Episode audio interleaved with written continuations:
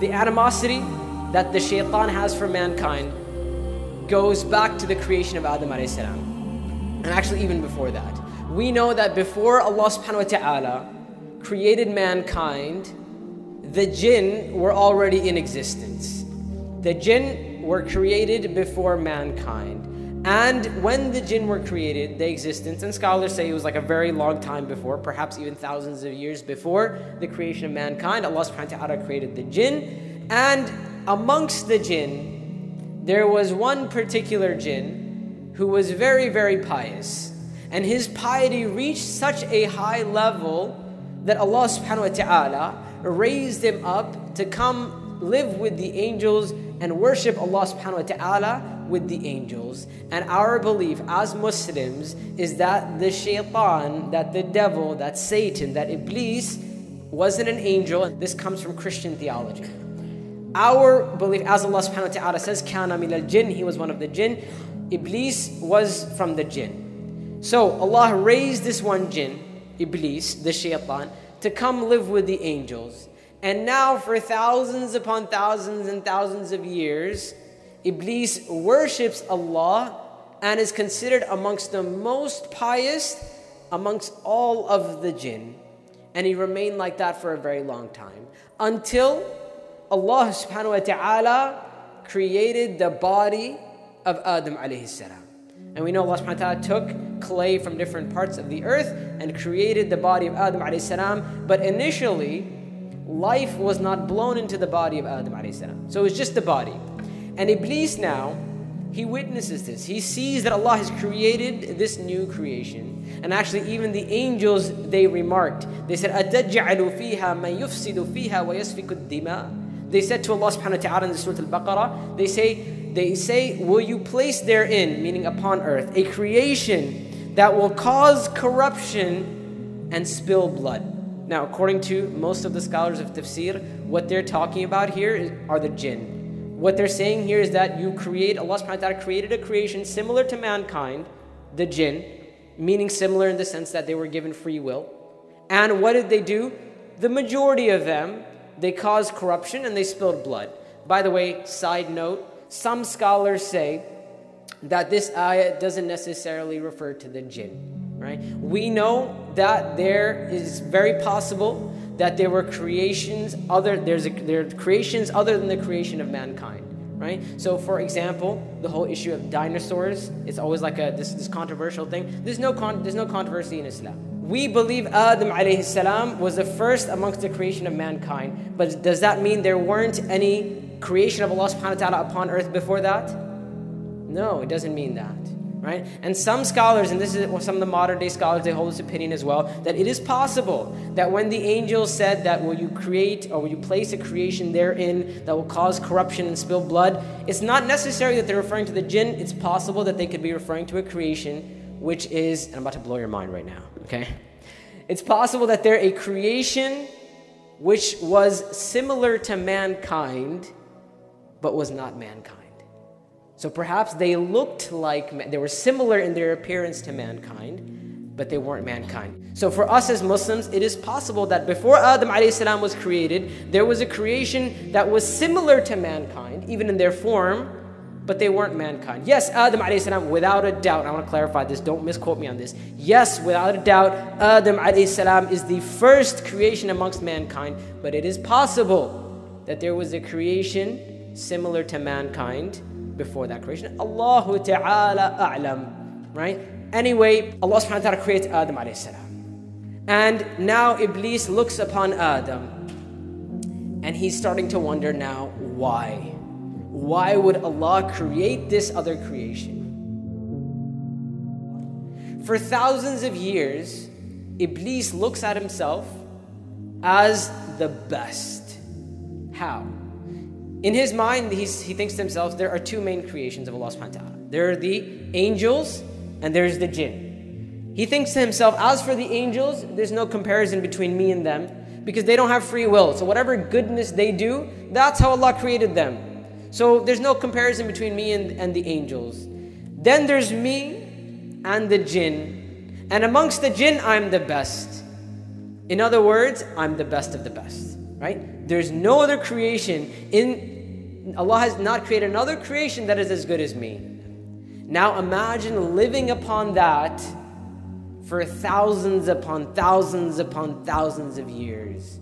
You know, there's celebrities who get popular, and after just like a couple years, they feel like super entitled right? Just a couple years. A couple years, they're in the spotlight. They got they get a lot of attention. Everyone loves them and all that kind of stuff. And then they begin to feel entitled in just a couple years. Imagine living for thousands upon thousands upon thousands of years where you're just like the best of the best.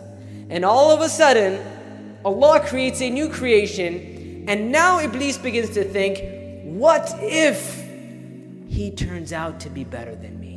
And so now he's looking at he's looking at uh, Adam, and some narration of the Prophet mentioned that he starts to go around Adam salam, like he goes around and around. He goes through him, and he's constantly like observing him.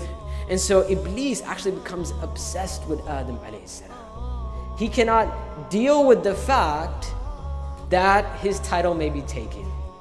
And this festers for a while, these feelings of jealousy and envy. And actually, uh, the proper way of uh, describing this is actually hasad.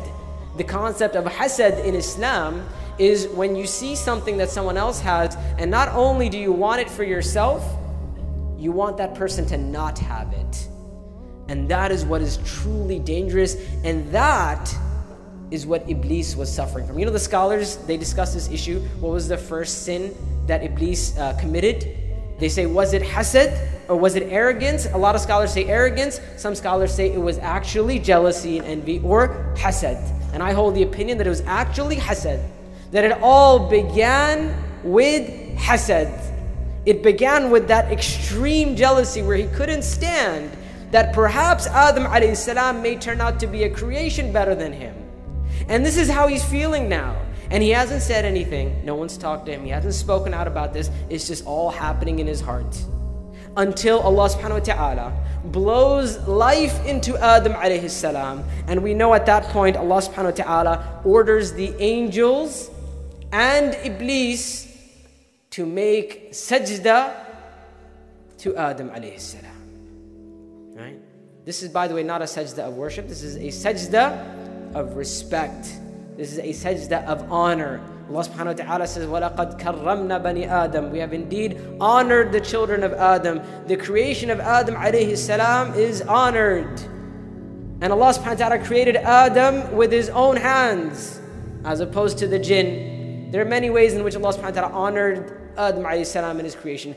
Also, the fact that Allah subhanahu wa ta'ala told the angels to make sajda means that Allah honored Adam alayhi salam even above the angels. And sometimes we don't realize this as mankind. When we debase ourselves, when we disobey Allah subhanahu wa ta'ala, when we put ourselves in these types of situations, when we are, like I said, debasing ourselves, we don't realize that Allah has given us honor and we ourselves, we take away our honor, subhanAllah.